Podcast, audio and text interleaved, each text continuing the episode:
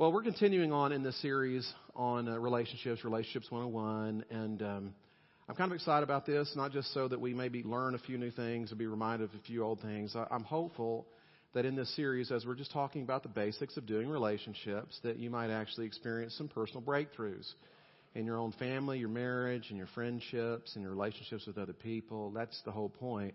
And we want that to happen because doing uh, relationships well is the most important thing in life. That's one of the things we talked about last week. There were some other foundational truths that we touched on last week as we looked at 1 Corinthians 13. There is a best way and uh, several less than best ways to do relationships. Another truth was the key ingredient to doing relationships well is love. We also talked about how doing relationships well doesn't come naturally, and we also talked about how what we need is more than an instructor who will instruct we actually need an instructor who will enter into life with us, who will take us by the hand. And if you missed last week's message out of 1 Corinthians 13, you may want to go back and listen. But we're going to continue talking a little bit this morning about love because we have not exhausted the subject. And again, it is the key ingredient. We need to get this right uh, because, as we talked about last week, without love, it doesn't count. In 1 Corinthians 13, we saw that there's this, this math going on 7 minus 1 equals 0 it, it, Paul says, if I speak with the tongues of men, if I speak with the tongues of angels, if I have the gift of prophecy, if I can fathom all mysteries and all knowledge, if I have a faith that can move mountains, if I give all I possess to the poor, if I surrender my body to the flames, if I have all these seven things, but I'm missing the most important thing, if I'm missing one, seven minus one, it's nothing, it's zero. And that's not just how it is with God. If you don't have love, it doesn't count with God, but that's not how it is just with God. It's how it is with everybody. In the, in the first service, I, I didn't mention this last week because Gina was here. But in the first service, I did talk about how, you know, if it was Valentine's, no, I, I just totally forgot. And she got on to me, so I had to tell her the whole illustration all over again. But I, I mentioned that if it were Valentine's Day and I gave some flowers to Gina, she may say, well, why did you do this? This is so wonderful. Imagine if I said, well, I had to. It's Valentine's Day. Or I take her out to a nice restaurant. She said, Ernest, this is so good. Why? And I say, well, people got to eat. Uh, you know, come on. Or I give her a diamond ring and she says, Oh, this is so beautiful. Why? And I say, Well, because last year you didn't like the handy vac and the year before you didn't like the deep fryer and I was just trying to stay out of the doghouse. How'd I do? So I really like it. Great. Can I go to bed? Now, you know, if that's my response to her, if I give her all these wonderful gifts, would you be surprised if she was not moved? Would you be surprised if actually she was a little, little bit upset, even if I did these wonderful things, but without love? What do you think? God's any different? Are you any different? Without love, it doesn't count. Now, speaking of gifts, by the way, some of you may have known this already, but we had our 25th anniversary, and I want to show you what Gina painted. If you haven't seen this, can you put that up there? She painted this picture for me, and uh, it's beautiful. And um, but but it wouldn't have meant anything without love. Now, the painting is only about like that big. Okay, no, it's not really. It's, it's been like that. Uh, be- just kidding. She's not here. I can say things. Uh, beautiful. But you know what I'm saying. Without love, it, there's, there's, nothing. So we're going to be talking a little bit more about love today, and we're going to another primary standout love passage in the Bible. It's 1 John chapter 4, verses 7 through 21. So why don't we go ahead and all stand out of respect for God who's speaking to us through his word. Starting with verse 7. Dear friends, let us love one another, for love comes from God. Everyone who loves has been born of God and knows God. Whoever does not love does not know God, because God is love. This is how God showed his love among us. He sent his one and only Son into the world that we might live through him. This is love, not that we loved God, but that he loved us and sent his Son as an atoning sacrifice for our sins. Dear friends, since God so loved us, we also ought to love one another.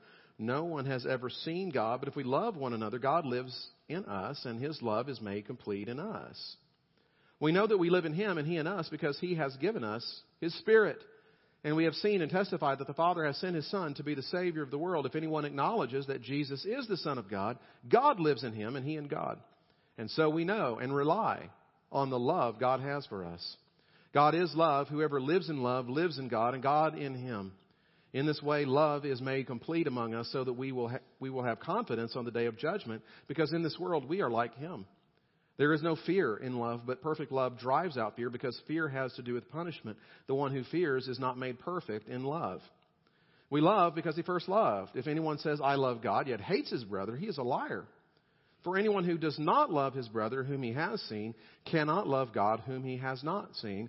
And he has given us this command Whoever loves God must also love his brother.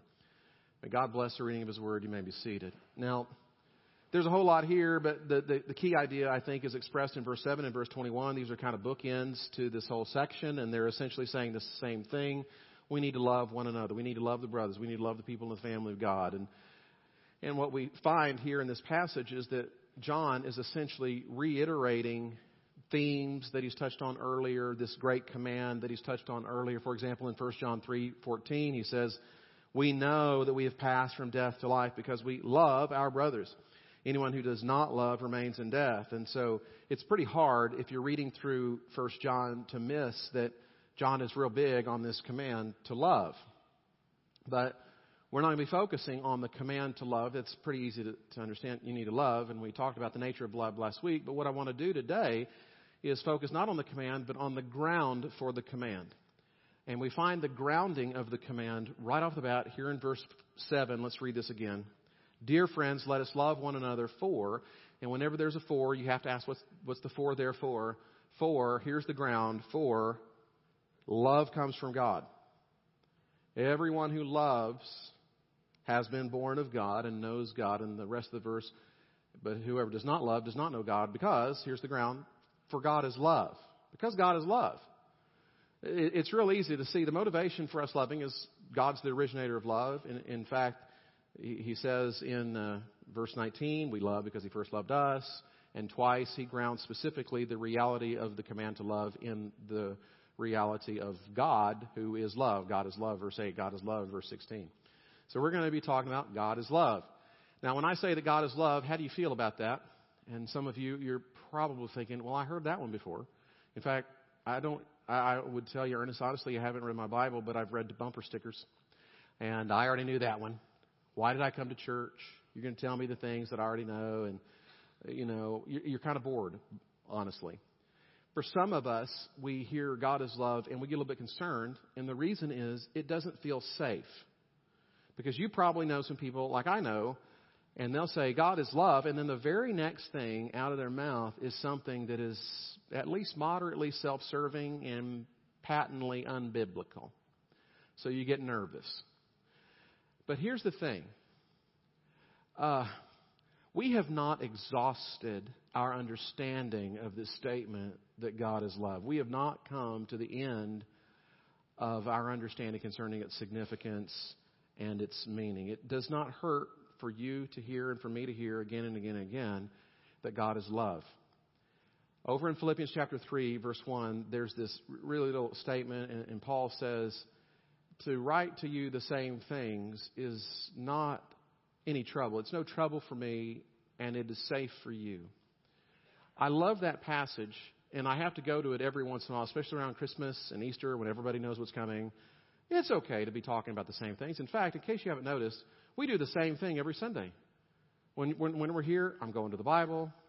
We're pointing to Jesus. Jesus is the answer. He's the solution for everything. If you've already figured out every Sunday we're going to give glory to Jesus, oh, you're on to me.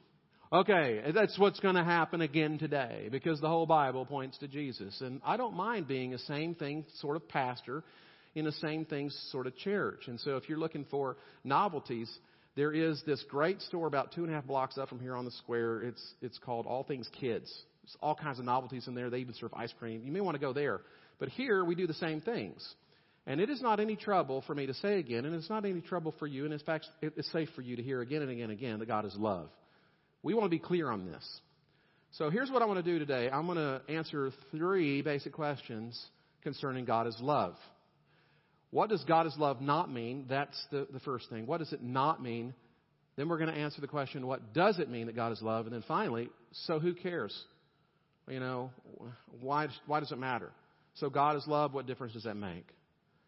So let's start at the beginning. What, what does God is love not mean? And I don't want to spend too much time on this, but we have to, simply because there's so much misuse and miscommunication and mis misconceiving going on with regards to this verse God is love. So let me just start like this, okay? God is love does not mean that love is God. In the Greek, word order matters, and you're going to see in a little bit why word order matters. But as believers, we are, we are worshiping the God who is love. We do not worship love as our God, and there's a big difference. Every once in a while, you'll hear people say, out of the context of the Bible or out, of the context of Christianity as a whole, they'll say, well, God is love. And here's what is commonly meant, and you'll see this in, in writings and expanded statements that what they really mean is love is God. If you know what love is, that's your God. That's all you really need to know is just love. I want to show you a real brief clip. It's going to take about two minutes, just so you know what you're missing on Sunday mornings. Uh, this is on TV every Sunday at 11 o'clock, apparently, on the Oprah Winfrey Network.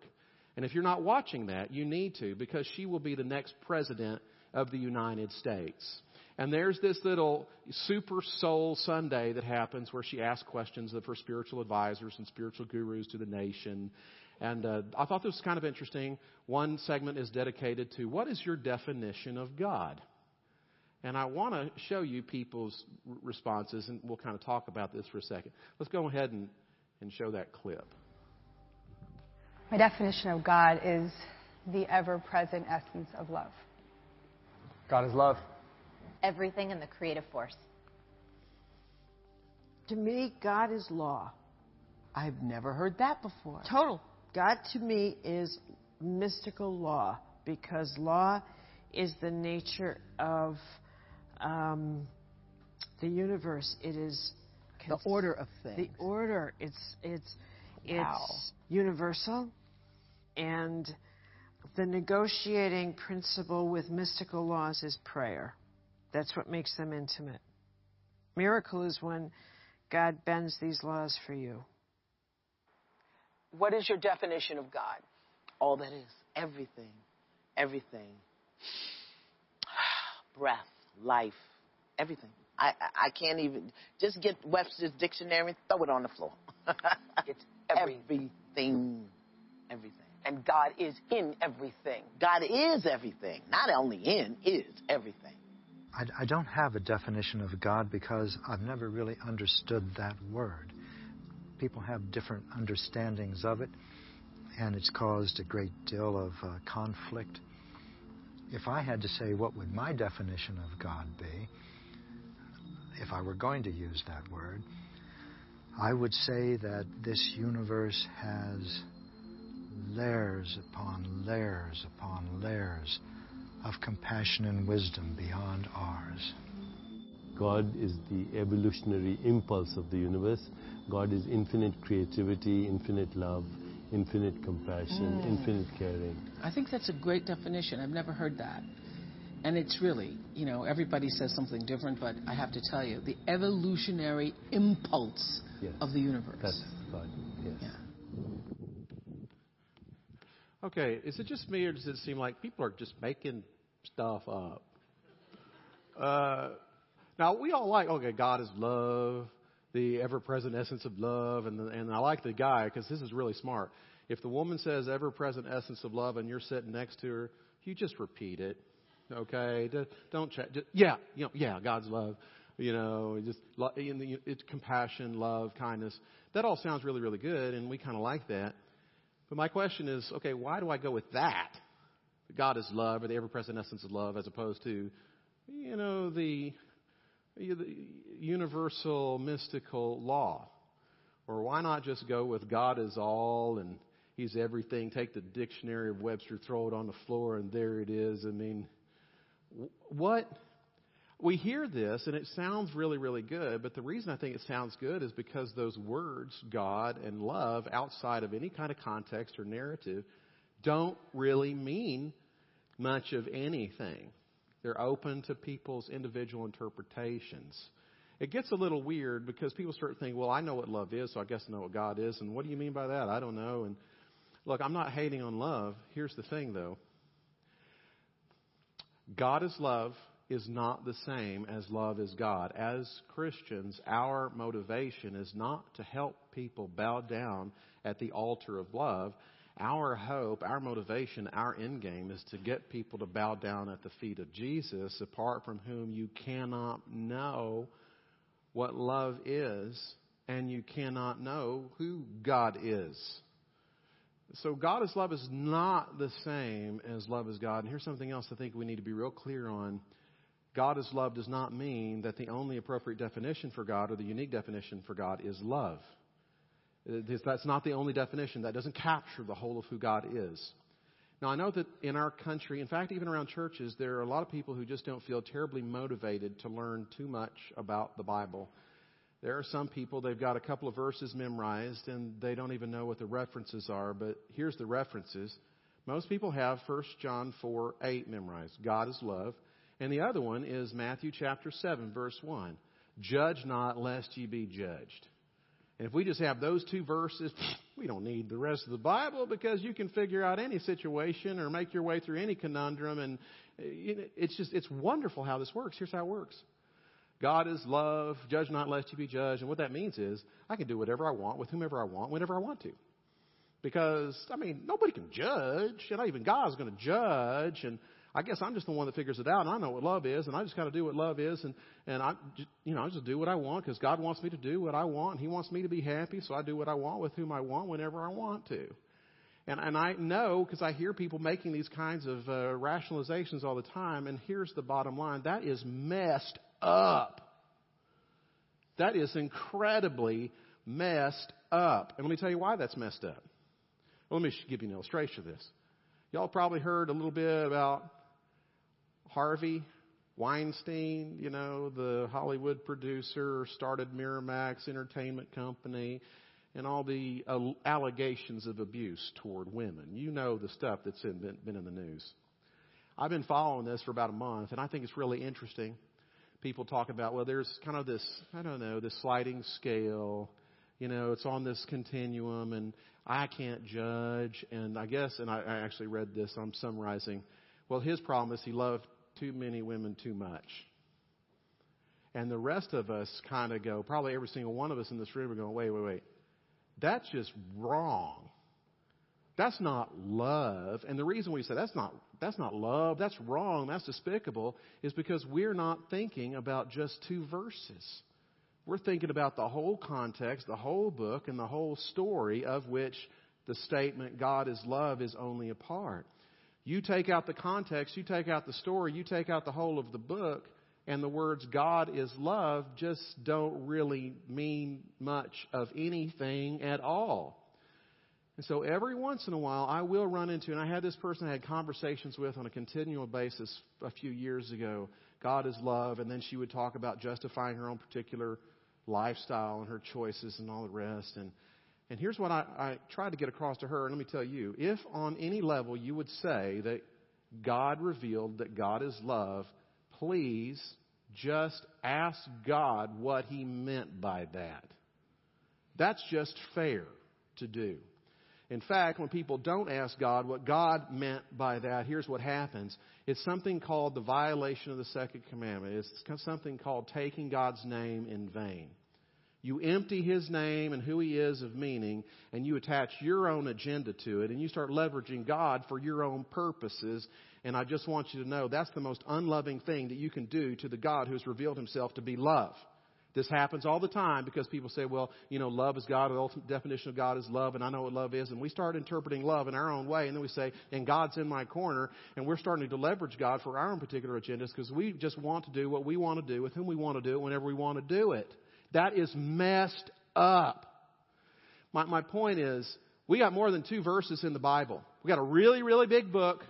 There's more than two verses. God is love, and judge not lest you be judged. Now, some of you are saying, okay, I'm, I'm tracking with you here. God, love is not God. The only definition of God is not love, and it's certainly not a definition that I'm going to come up with. But, Ernest, the Bible still says God is love. And the implication seems to be that that's his essence or the full of his definition. Because God has holiness, he has mercy, he has these other attributes, but God is love. And the implication is somehow love is God, somehow that's the whole of the definition of who God is.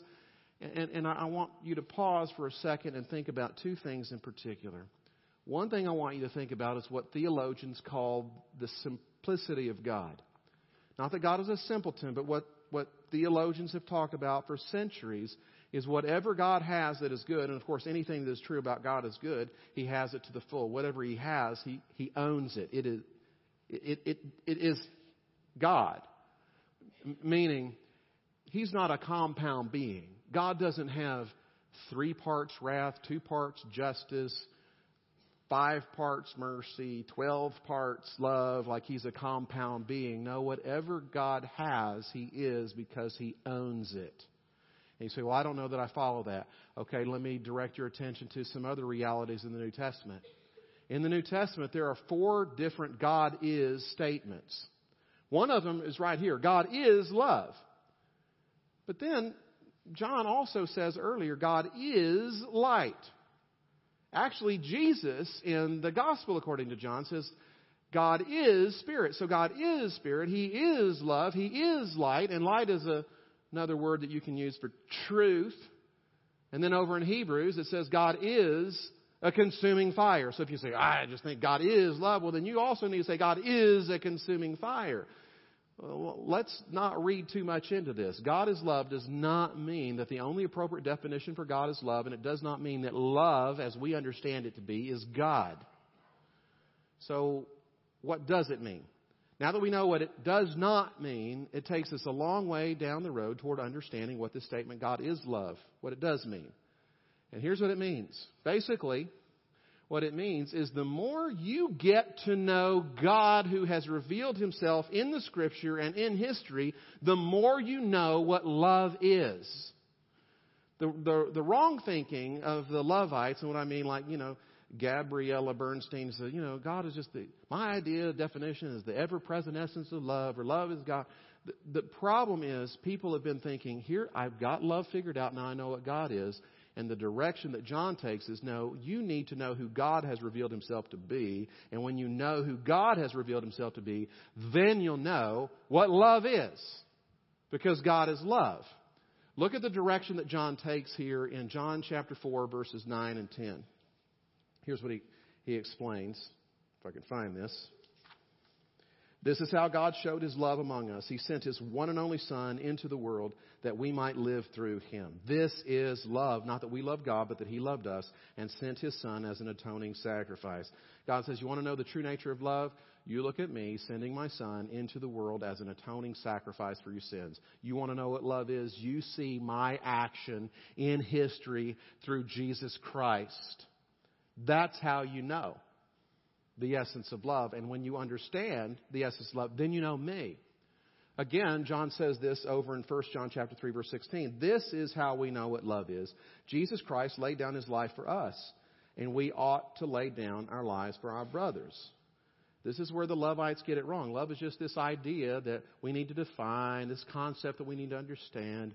It's kind of like what I mean by Lovites. I read this recently in a letter to the editor here at the Williamson County Sun, and the guy says, We don't need to come to Jesus as Savior. We just need to follow his ethical teachings. Jesus just taught us to love because God is love. It's an idea that just generally needs to be understood. You know what the problem is with that? It's not that the Lovites have too lofty an idea of love. Their idea of love is not lofty enough. God did not send into the world an idea or a concept or a vague notion about love. He sent into the world a person. And he showed us, he demonstrated to us what love is. And we don't need just a demonstration. What we actually need is a lover for our souls. But commonly, here's what, what you hear, and I, I hear this and I read this from time to time. People make these arguments. You know, the problem with religion, you don't need religion. You don't need the Bible. You don't need a church. You don't need, need any of that stuff because religion just divides people, makes people intolerant, and just gets in the way. Here's my religion, kindness. Here's my religion, compassion. Here's my religion, you know, just being nice to people. Look, the problem with that is you and I, we don't really just need a general idea. We don't just need a concept.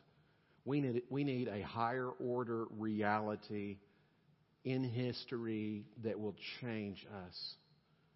Going back to 1 John chapter 4 verse 9 once again, this is how God showed his love among us. He sent his one and only son why? That we might live through him. We've answered the questions kind of what, what, is, what is the love of God? What does God's love not mean? What does it mean? Now we're answering the question okay, so what difference does it make? Here's the difference that it makes. We need to live through Him because if we're not living through Him, we're living through something else or someone else, and that's detrimental. Here's the deal. You probably know this.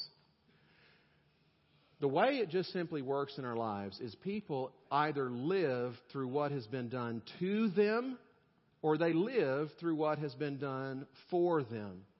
And they live through the lies that get spoken to them through what was done to them or through the truths of what was done for them. And the unfortunate reality is when it comes to figuring out the lens through which you look at life or the one through whom you live your life, the negative and the power of the negative far outweighs the positive, doesn't it? You say one hurtful thing, you got to say 10 nice things just to break even. So here's what happens to some people. And I, I haven't been reading your mail. I hope this doesn't get too personal, but here's, here's what happens. Somewhere along the way, your ex, your ex-husband or ex-wife or that boy or that girl or whatever, they do you wrong and you get betrayed and your heart is broken and then consequently, because of what was done to you or what you think was done to you kind of shapes you and you start looking at the world through that particular lens. So now you're living your life through your ex and you don't want to, but you just are. Because what has been done to you gave the enemy an opportunity to speak lies into your life about who you are and who God is and the nature of life. So you've been done wrong. You got hurt. You got damaged. Someone sinned against you. Or maybe it wasn't somebody that hurt you. It was a loss that you experienced. This last week was a little bit tough. We had four funerals in a period of seven days. And then my Aunt Maggie, you know, she's basically in the process right now of dying. You know, I don't remember being in the church where we had that many funerals in such a short period of time. So you have a loss. And here's this person, this mom, or this daughter or this friend or this classmate and they die and, and, and all of a sudden there's this tremendous loss and this hole and you're experiencing the devastation. It's hard to not start interpreting your life through the loss of him or through the loss of her. Or maybe it wasn't him or her or them. Maybe you did something to you. Maybe the thing that devastated you was you because you did the sin that you thought you never were going to do. You did what you thought was unthinkable, but you did it, and now you are trapped, and you're trapped in the self concealing and the self hiding that comes from the guilt and the self loathing. So, however it is, we have this tendency to live through what was done to us or what's been done for us, and the lies or the truths that have been spoken in light of what's been done to us or for us. But this stuff over here is really powerful. So if we want to be set free from the bondage in our lives, it's going to take a whole lot more than some well meaning but purely sentimental thoughts about love in general. You know what you need, what I need? We need a lover to our souls. We need someone to do for us in a very high order, concrete way what we cannot do for ourselves in a way that is so powerful it will set us free from all of these bondages. Simple abstract ideas about the ever present essence of love is not going to be sufficient. You need and I need somebody to do for us something extraordinary and powerful so that we're not living through him or her or them or even our own past, but that we're living through him. This isn't just, you know, oh, these are philosophical thoughts and this is all important. Uh, and, you know, God is love. That just makes you feel all warm and fuzzy. No, this is life because, again, this is how God demonstrated his love among us. He sent his son into the world. Why? So that we could live through him. And that's the only one through whom to live. If you want freedom and you want joy, you want anything other than bondage to the things that were done to you. I'm so glad that God did not send into this world an abstract idea or a general feeling or a, you know a, an ill-defined notion. He sent His Son. This is why it doesn't hurt to hear again and again and to say again and again the things that we say every Sunday because the more you study the Bible that points to Jesus Christ, the more you see God's activity in history, the more you're healed the more you're liberated, and the more you are in a position to be the person you know you need to be, which is someone who loves. But we don't love unless God first loves us. We cannot give to others what we have not received. We are not in a position to do for others with authenticity until we have had a love bestowed upon us, something has been done for us and has been received. The Lovites have it all wrong. It's not just a problem of authority. You know, God is love. Okay, well, on whose authority are you saying this? There's a problem there. If you say, well, nobody has the authority, and here's what I think, what you're really admitting is, I'm just making this up. I mean, this is personal preference, and no offense to anybody intended, but you may prefer chocolate ice cream. I may prefer vanilla. The person next to you may feel, you know, personally prefer, I don't know, mint chocolate chip. But your preferences don't change anybody else's life. We all like the idea that God is love, but who gets to define it? As for me, I think it's a great idea to let the one who tells us about love or says that God is love define for us what God is love means. And he defines it for us right here in this very chapter where he tells us what it is. He says, if you want to know what love is, look at my son on the cross dying for you. Look at my activity in history. And that is exactly what we need because nothing else has the transforming power other than God doing for us something in history that we had to have done. And this is, by the way, why we read the Bible. It's not just that we're studying up for final exams, ha ha. It's not so we can be smarter than somebody else. It's not so I know something you don't know. The more you're into the Bible, the more you're involved in other people's lives, you're involved in the Bible, the more and more your knowledge of God is growing, and the more your knowledge of God grows and your place in this world grows, the more you understand and are thereby empowered to love. Because God is love is the root of us doing what it is that we need to do. Now, next week, I'm going to talk some more about what it means to bestow love on someone else and why it's so important to have that love lavished on us. But just real quickly, in answering the question, so does this make any difference? I want to give you an illustration from history that I think is really kind of helpful. John in 1 John says all kinds of wonderful things, and I, I love this verse. He says, since God so loved us, we ought to love one another. And have you ever wondered, John, when you're writing all this stuff, that, are you just writing this because it sounds good, or how have you seen this work out in your own life? Well, I want to give you a story from history that, that will, I don't know, give some context, some depth to John. There's this historian by the name of Eusebius. He was born around 260 AD. Some people say AD 265. He is deemed to be the first church historian. And he tells us a story, he preserves a story about John as a minister in his old age. And it's not in the Bible, but that doesn't mean it's not history. This is regarded to, has, to have actually happened. John, as an old man, has won this younger man to Christ, and he's been pouring his life into him, discipling this young man. John, as the apostle, has to travel around, so he takes off. And it, but before he takes off on his journey, he tells the bishop of the town, "You watch over these, this young man."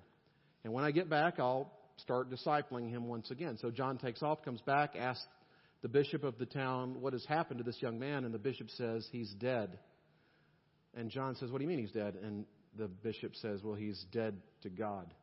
He's fallen back in with his old friends. In fact, he's living a life of crime. He's in this band of robbers, one of the leaders of the robbers, and he's beyond God's help because he's up in the mountains. And if you go even into the mountains, if just just go up there, if you start getting close to their hideout, they'll capture you, they'll kill you. To go into the mountains is death. He's dead to God. John, John, the apostle, upon hearing this, as an old man, just rips his clothes as a sign of anguish, and he shouts out to someone, You give me my horse. Bring me a horse. So someone brings him a horse, and here's old man John on the back of the horse riding up into the mountains to the place of death. He goes up there, and sure enough, the lookouts for this band of robbers seize him. They come, they capture him, and said, This is fine. I wanted to be captured. I want to be taken to your leaders. Take me to your seat of judgment. So they take John to the leaders of this band of robbers, and sure enough, one of those guys is the person John has been discipling. And upon recognizing John, this young man starts running in the opposite direction, even though he's armed. And John, old man John, I don't know how to picture this. I don't. I think John probably looked like Mac Bynum. But uh, John just starts running after the young man, and John is yelling after this young man, Why are you running? I'm an old man, I'm unarmed. Cannot, can you not see that your life is not beyond hope? I will gladly exchange my life for yours. I will die a death for you, like Jesus died a death for us. Stop, listen, trust me. And at a certain point, this young man hears old John running after him and crying out to him, and the man stops. The young man stops. He throws his weapons aside, and trembling, he breaks down and begins to weep bitterly. And he comes back to John and he comes back to God. And if I were there, and if you were there, you might be wondering, okay, John, wow, where do you get the power? Where do you get this kind of freedom? How do you love with this kind of radical conviction and courage and abandon and life? And John gives us the answer right here in 1 John. 1 John chapter 1, I have fellowship with God. 1 John chapter 4, I've been born of God. I know God. You see, everyone who loves has been born of God and knows God because God is love.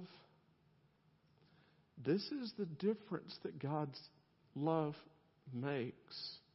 And when you get to a point in your life where you're so convinced that God is love, and you've become to understand better what that means, and when you actually get to a point in your life where you give your life to this God who is love as the ultimate lover of your life, you start living through Him. Not through them, not through her, not through him, not through your past mistakes. You start living through Him, and everything changes. More on this next week, but for now, let's go ahead and bow for a word of prayer.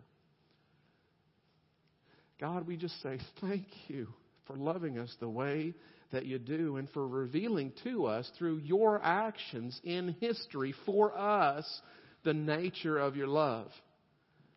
And Lord, I pray that we will become all the more convinced of the reality of you and the reality of your actions so that your love will take control of our hearts and that we will live our lives through no one other than you.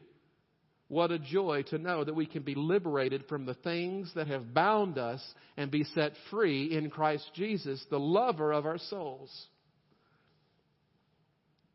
Thank you, Lord, that you didn't just give us these commands to love and then trust that we're going to grit our teeth and just try better as if we could somehow muster up the love that we need to show to other people. That was never your intent to guilt us into doing what we should. You want to liberate us, bestowing upon us what we need, and you've bestowed it upon us. You have lavished us with your love in Jesus Christ. So, Lord, uh, we don't get tired of saying the same thing and hearing the same thing over and over and over again because we know you liberate us like no one could because you are love. And if there are any here this morning that have not stepped into a relationship with you, that are bound by him or her or them or their own past or whatever the case is, or the loss, Lord, I pray that you would grant them the ability to turn to you and receive what it is that you want to bestow on them, which is perfect love, demonstrated, demonstrated at the cross.